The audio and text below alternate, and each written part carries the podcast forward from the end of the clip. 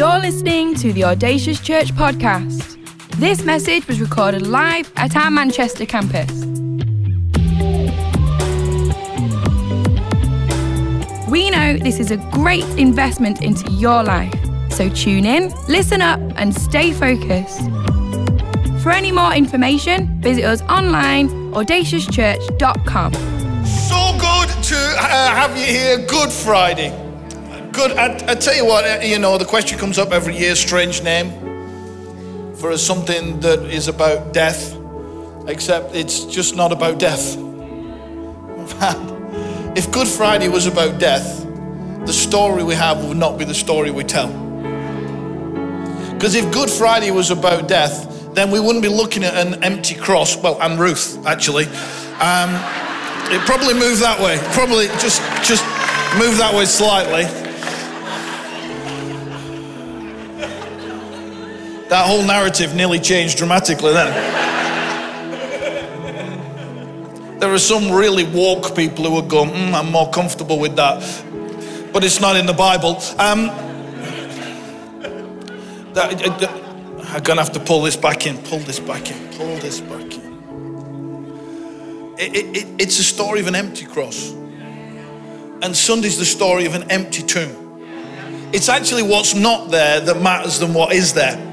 Because sometimes we're too busy looking for a piece of evidence when it's not about evidence, it's about faith. Because faith is the absence of what we can see. So if we're looking for something to see, we're looking for emptiness. And God's looking for the same in us. He's looking for our ability for us to empty ourselves of us so that He can fill us with who He is. He's looking for that ability to say, It's not about me, it's not my will, Lord, it is your will. And that when we position ourselves like that, my Good Friday becomes really good. Because Good Friday becomes the acceleration point for all that God wants to do in all of our lives. So we've got to be excited about today. We've got to be excited about the weekend. We've got to be excited about Sunday because of the transformation that happens when we realize He is not dead, He has risen. He is alive. He rules and He reigns. There is nothing that is holding Him back.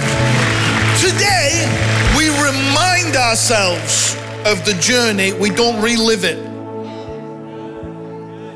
Good Friday is not where we relive Jesus dying for us. He died once for all time. And that death deals with every part of our sin, our failure, our brokenness. It deals with every bit of healing, redemption. It deals with every part of salvation. It does all of those things once and for all time. So grab your seats because I got loads to say and little time to do it. Thanks, band. Thanks for all you've done. I thought I might do a song a la Bishop John Francis, but I've held myself back. Um, yeah, you should be thankful. Um, no, it's not happening. Listen, ever played games with children where halfway through the game they change the rules? Or, or played a game with Pastor Mark Foster?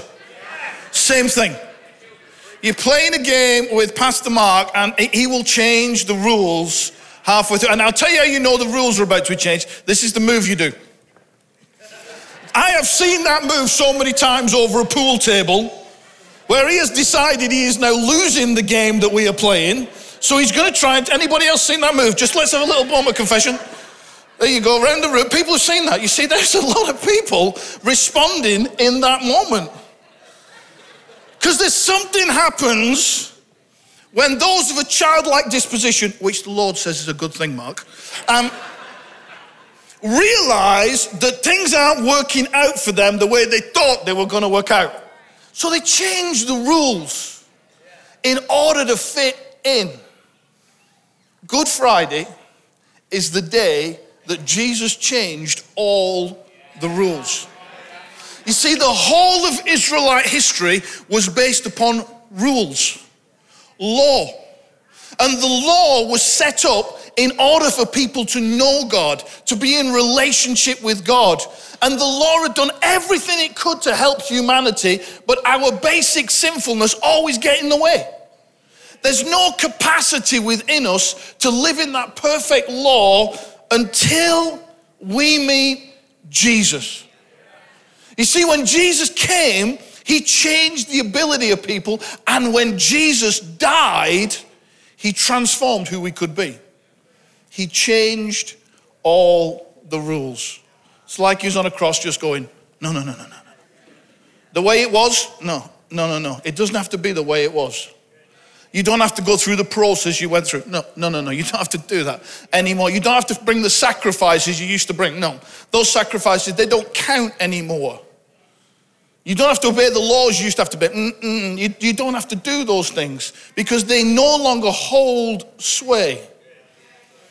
Jesus had been arrested, he'd been betrayed, he had been beaten, he had been whipped, and he went to the cross willingly.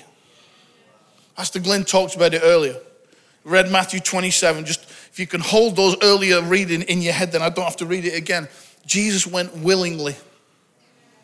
Willingly. Like, pause for a moment. Think about you and think about what Jesus went through willingly for you. Knowing everything about you. That you know everything about you and He knows everything about you. And He willingly went through that for you. For me. Well, there's lots about me that I don't like, and I don't understand why, Jesus, why would you do that for me? Like, seriously. We don't pause enough and consider the weight and the cost. We stop today and we go, the cross for me? Like, I don't know, was I just like, you know, two for one special? Was I an extra? Was it three for two and he got Stuart on the sort of back end of the deal? Cheapest one free? But he didn't. For each and every one of us, the choice at the cross was willing. He broke the rule about how it works. We read earlier Matthew 27, and it begins with that moment of darkness where across the whole of the land there's darkness. There was no possibility of an eclipse. There was no possibility of anything naturally, physically happening that could have caused that. Spurgeon, the great theologian, he says, God's frown removed the light of day. As nature responded to its creator, willingly sacrificing his life. The darkness comes, and then uh, we read just a moment ago about Jesus' cry. That moment, Eli, Eli, Lama Sabachthani, where he cries out to God, My God, my God, why have you forsaken me? It's the only time that Jesus doesn't address God as Father. It's the only prayer where he doesn't call God Father because he's quoting Psalm 22. And Psalm 22, he's not just making the declaration of how he feels now. Because Jesus is always doing the more. There's more that he's doing. He's not just doing what we see. He's not just saying what you hear. He was saying more. In quoting Psalm 22, he's getting to later verses where it says this future generations will be told about the Lord. They will proclaim his righteousness to a people unborn. And this little phrase at the end of Psalm 22 for he has done it. For, he, in his cry, I mean, how together he has to be to, to do that. In his cry, he makes the dec- in his cry of desperation, he makes the declaration of what he is doing. That he has done it. That he is the Lord.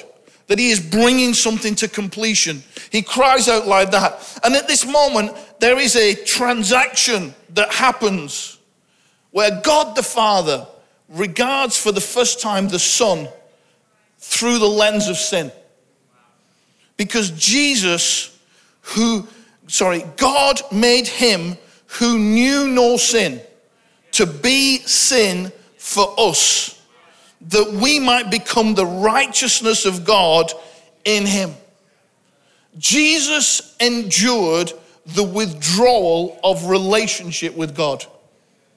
Having known it Forever is the wrong phrase because it implies time.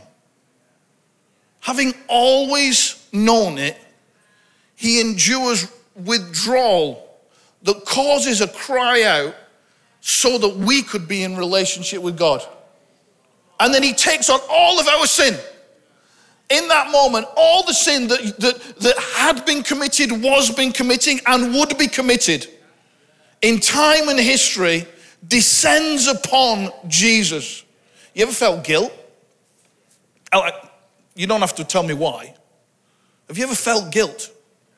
Like the weight of it. You ever done something and thought, I can't sleep? Though there's this thing happening and I feel bad about it. And then multiply that by everyone who's ever lived.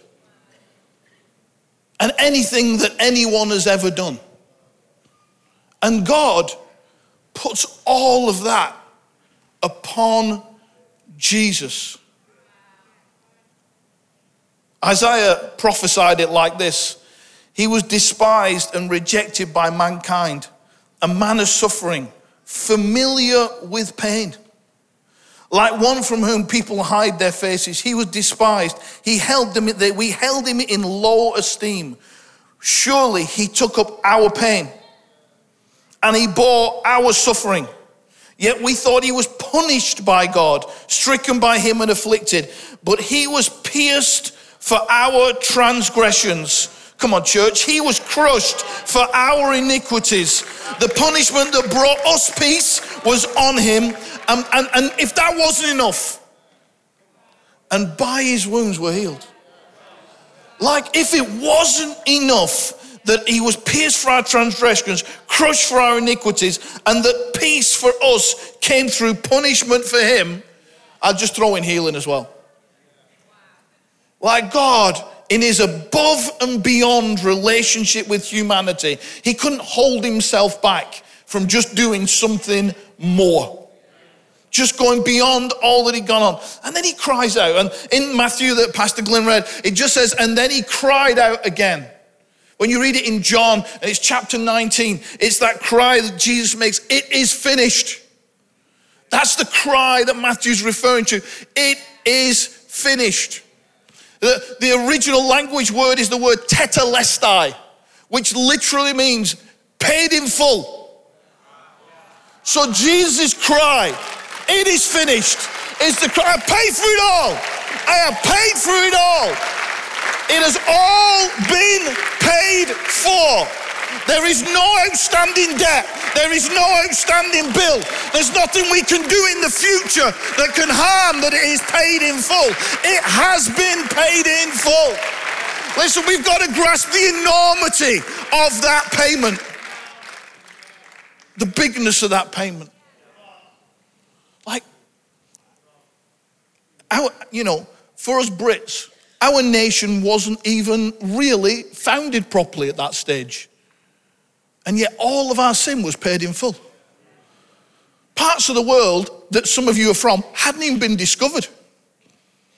And yet, in that moment, in time and out of time, everything was paid for in full. And then that beautiful phrase that Pastor Glenn used He gave up His spirit Oh, no one took Jesus' life from him. He didn't die by crucifixion, he died by choice. He didn't die because of nails through his wrists and feet.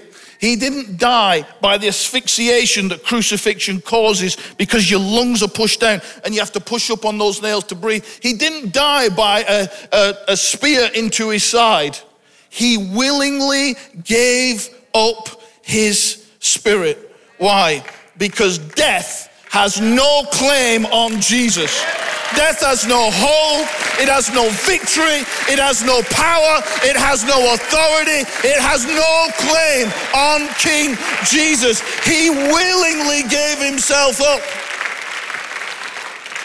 You see, Paul writes later, after Jesus has, has died and risen from the dead, Paul writes and tells us that the wages of sin is death. Oh, well, Jesus can't collect death because he's got no sin. So there's an impossibility that is trying to happen. At that moment when Jesus dies, death senses victory Jesus is as alive then as he ever was. Jesus says this in John chapter 10 the reason my Father loves me is that I lay down my life. This is John 10. This is a long time before the events of the cross. I laid down my life only to take it up again. No one takes it from me. I lay it down of my accord. I have authority to lay it down and I have authority to take it up again. Listen, Jesus is just going, let me put this down here. I'm going to come back and pick it up. I'm going to put my life down here because that's going to pay for everything. Every now and again, there's a beautiful moment that you can have, we can all have, where you get to pay for something for someone without telling them you're paying for something.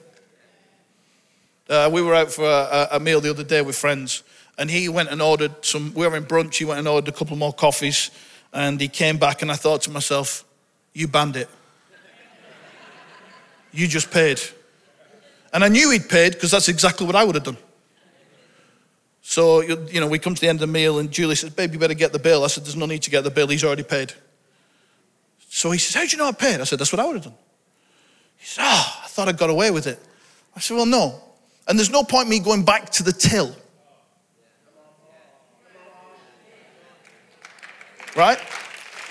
There's no reason for me to go back to the till and say, Excuse me, I, I know he's paid. But I feel bad that he's paid. And they're going to say, get over it. I'd like to have paid. They're going to say, it doesn't matter. We're not bothered where the payment came from. We just need to know that it was paid. We just need to know that it's been covered. We just need to know that someone has paid the full price for everything that's in front on this bill. Thank you very much. You can take your seat. So, whenever you come along and you want somehow to pay the Lord because you feel guilty for what you've done, because we wrestle, listen, let's be honest, we wrestle still with our sin. And there's times where I've, I think, Lord, I'm such an idiot. And He goes, Yes, my son. I say, Lord, what, what? I got to make this up to you. And I think the Lord just goes, Honestly? Like, one, my sin was no surprise to him. The sins I will commit will be no surprise to him. Interestingly, and I absolutely believe this, we all have the capacity never to sin again. Otherwise, if Jesus didn't die to make us whole, fully saved, then sin is choice. Once you've been made alive, it's a choice to sin. And we have to wrestle. So when we sin, I'd love to blame everybody else. And that's how we feel better about ourselves. But when we sin, that's a choice we make. And yet the Lord still comes along and goes, what, Why are you trying to pay for it like doing that? Like, why are you trying to pay for it with a good deed? Oh, maybe I better read my Bible a bit longer this morning. Maybe, I, I, do you know what? I, I should serve a little bit more. Lord says, no, no, do those things because they're the right thing to do. Do them out of discipleship. Do them out of your followership of me. But you can't pay for what's already been paid for. He willingly gave it up. See, at that point of death, Jesus broke three rules. Rule number one God is holy, keep your distance. All the way through the Old Testament, there was a distance between God and man because of the holiness of God. In fact, access to the presence of God had been limited to one man one day a year. That was all they were allowed, and there was so much ceremony and so much they had to do in order for the one man to be able to go in. And there was so much fear attached to it, he had a rope attached to him just in case. So if he died, they could pull him out. And yet, we read and, and read earlier that the curtain was torn from the top to the bottom. It's not act of sabotage where someone sneaked into the temple, which would have been difficult to do. and got to the curtain and, and cut the bottom and then tore it up. It's an act of God that he walked through the temple by the Holy Spirit. And in that moment, as Jesus dies, the temple, the, the, the, the curtain that separates God's presence in the ark, the Holy of Holies, from the people, the curtain that says there's no way through, there's no access, it's just once a year, it's just for one person. The curtain gets ripped from top to bottom. And God declares it is no longer about the law, it is no longer about the rules, it is an act of grace that has opened the way for you to walk through into my presence. The moment Jesus expired on the altar of the cross, the veil, which for ages had separated God and man, was rent from top to bottom. We can come boldly, oh, boldly, not with fear, not with religion, not with ritual. We can come boldly to the throne of grace because the veil is gone. And God's mercy is available to us. You see, before it was one man once a year but now it's all people all the time. You don't have to wait. There's not a set time, there's not a set place. You can enter a relationship with God all the time. Before, it was death to go in. Now, it is death to stay out. That life only happens for us when we meet Jesus. That the sacrifice on the cross broke the rules of death so that we could know life. He broke the second rule that there is a natural order. At that moment, and again, we read it earlier, the earth quaked and the rocks split. Only a very few people around the cross understood or, or had an inkling of what was happening. John was there along with Jesus' mother, Mary Magdalene, uh, James and John's mother. There's a lot of Marys around the cross, There's at least three of them. They're all sat there. And, and, and they're there and they've got an inkling of what's happening, but not a real understanding. But creation, creation felt the shockwave of the Son of God willingly laying down his life. Creation shook with the anticipation of all that had changed in that moment because the, the one who had created had allowed those same hands to be pierced. The one who had made all things, had shaped the earth, was now dying for its inhabitants upon a cross. And at that point of death, the earth responded to the willingness of Jesus says the earth shook and the grave split open. At that point, there needs to be a, a, comma or a semicolon in Matthew when you read this because it's not an immediate thing that the people came out. But the grave split open because God is always working to break open what He will lead people out of. He's always working to break open the thing that you thought had buried you the thing that you thought had locked you in, the thing you thought had limited you, the, the circumstance and situation that made everybody else go, poor you. Oh, that's horrible that's happened to them. We're so sorry. We're so sorry that that happened to you. And God, in that moment of Jesus' death and resounding through history, since that moment, He has broken open every grave, everything that holds, everything that contains, everything that can limit you, everything that can stop you, everything that can hold you back. He has already broken it open. But this is what He's waiting for.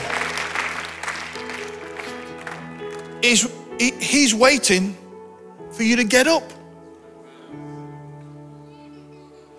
So the grave's open. Because the grave has no power over Jesus, and it has no power over us. Paul writes, Where, O death, is your victory? Where, O death, is your sting? The sting of death is sin. The power of sin is law, but thanks be to God, He gives us victory through Jesus Christ our Lord. He broke the rules. He broke the rules. He smashed them apart. Final rule Jesus broke was death itself. They always say, don't there's two things always going to happen death and taxes. We're just down to taxes, people. Let me declare it. We are literally, if we're followers of Jesus Christ, the only thing that can happen to you is taxes now. Death is not final. Jesus smashed the rule on death. We said earlier the wages of sin is death, and Jesus had taken sin upon himself. But it was a sin he chose to pay for, not a sin he had to pay for. Oh, let me let me try and work that for just a moment. You see, I can stand up in a restaurant and I can go to the counter and I have only got to pay for my part. I don't have to pay for anybody else in the restaurant. I don't turn around and look at the restaurant and think to myself, oh boy, what did they have? What did they eat? I, I don't have to think about that. I, I, don't, I don't go shopping. I don't, you know, wander into Tesco and look at everybody else's baskets and think to myself, what are they buying? How am I, how am I going to pay for all those other things they're buying? The only person that I am accountable for paying for is the bit that I am buying. So when Jesus comes to death and he brings all of our sin and he puts it down and he pays for it, the sin is paid for. And then death says, What about your sin? And Jesus goes, I got nothing. Jesus does not have to pay for sin because Jesus was sinless. At that moment, death goes, Whoa, whoa, whoa, you had all that other sin. Oh, it doesn't matter. I've already paid for that. So death's hold on Jesus is broken in that moment. When death came to take hold of him, it could see our sin and it acknowledged that Jesus paid for that sin with his blood, but Jesus had no sin of his own. Death and the grave are trying to hold him down, but Jesus, he's not just dealing with himself now. Jesus is now rinsing death and hell of everything and everyone who is his. That's what it says in Ephesians. When he ascended on high, he took many captives, gave gifts to his people. What does he ascended mean except that he also descended? to the lower earthly reason, regions. He who descended is the very one who ascended higher in the heavens that he might fulfill the whole universe. You see, when Jesus descended, it was to set free those held captive, it was to set free those who were waiting, those who've been waiting for him to come. And so he did. And then hell said, Let me try and hold on to you. But Jesus, there was no sin to grip. And he broke free of death and hell. You see, when life touches death, life wins. So when Jesus ascended, rose from the dead, sorry, when Jesus rose from dead on that third day, all of those graves that were open all over Jerusalem, suddenly, people started to get out of the grave. They started to get out of the grave and they tell the story that I was dead, but now I'm alive. I had lost everything, but now I have found everything. And these people walk the city, the Bible tells us, walk in holy people, walking into a city, making it holy by their very presence. When we recognize that we were dead, and now He has made us alive, and we walk into our world, we walk into our city, we walk into our families, we walk into our workplaces. We bring the holiness of God into those spaces. See, Jesus broke the rules. Death no longer has the final word. Jesus is the word. He is the first, He is the last, He is the living one, He is the Alpha and the Omega. He is the beginning and the end. There's no space where He is not. There's no place where He is not. There is no time that He does not rule. There is no place that He does not rule. There's no authority that He does not have. There is nothing that holds Jesus back. When He rose, we rose with Him. New life became ours to take a hold of. So, Jesus, in that moment of the passage we read, seems he dies on the cross. Fully dead. The Romans knew when someone was dead, they were professionals. And the first witness is a Roman centurion, a man who was overseen the beating, whipping, and mockery of Jesus. Is the first person to recognize who he is. The first person into heaven is a thief on the cross next to him. You see, Jesus doesn't hold against us who we were before we met him. He asks us, What have we done when we met him? When we encountered him? Because the rules change when we recognize Jesus.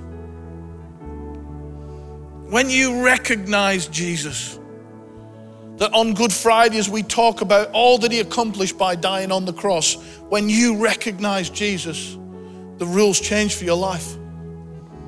The emptiness, the brokenness, that sense of lack, that sense of purpose that you thought there's something just missing, and you suddenly realize it's Jesus. That is who I need. Thank you for listening to this Audacious podcast. For any more information, visit us online, at audaciouschurch.com. We'd love for you to join us at one of our campuses Manchester, Chester, or online every Sunday, 10am and 12pm.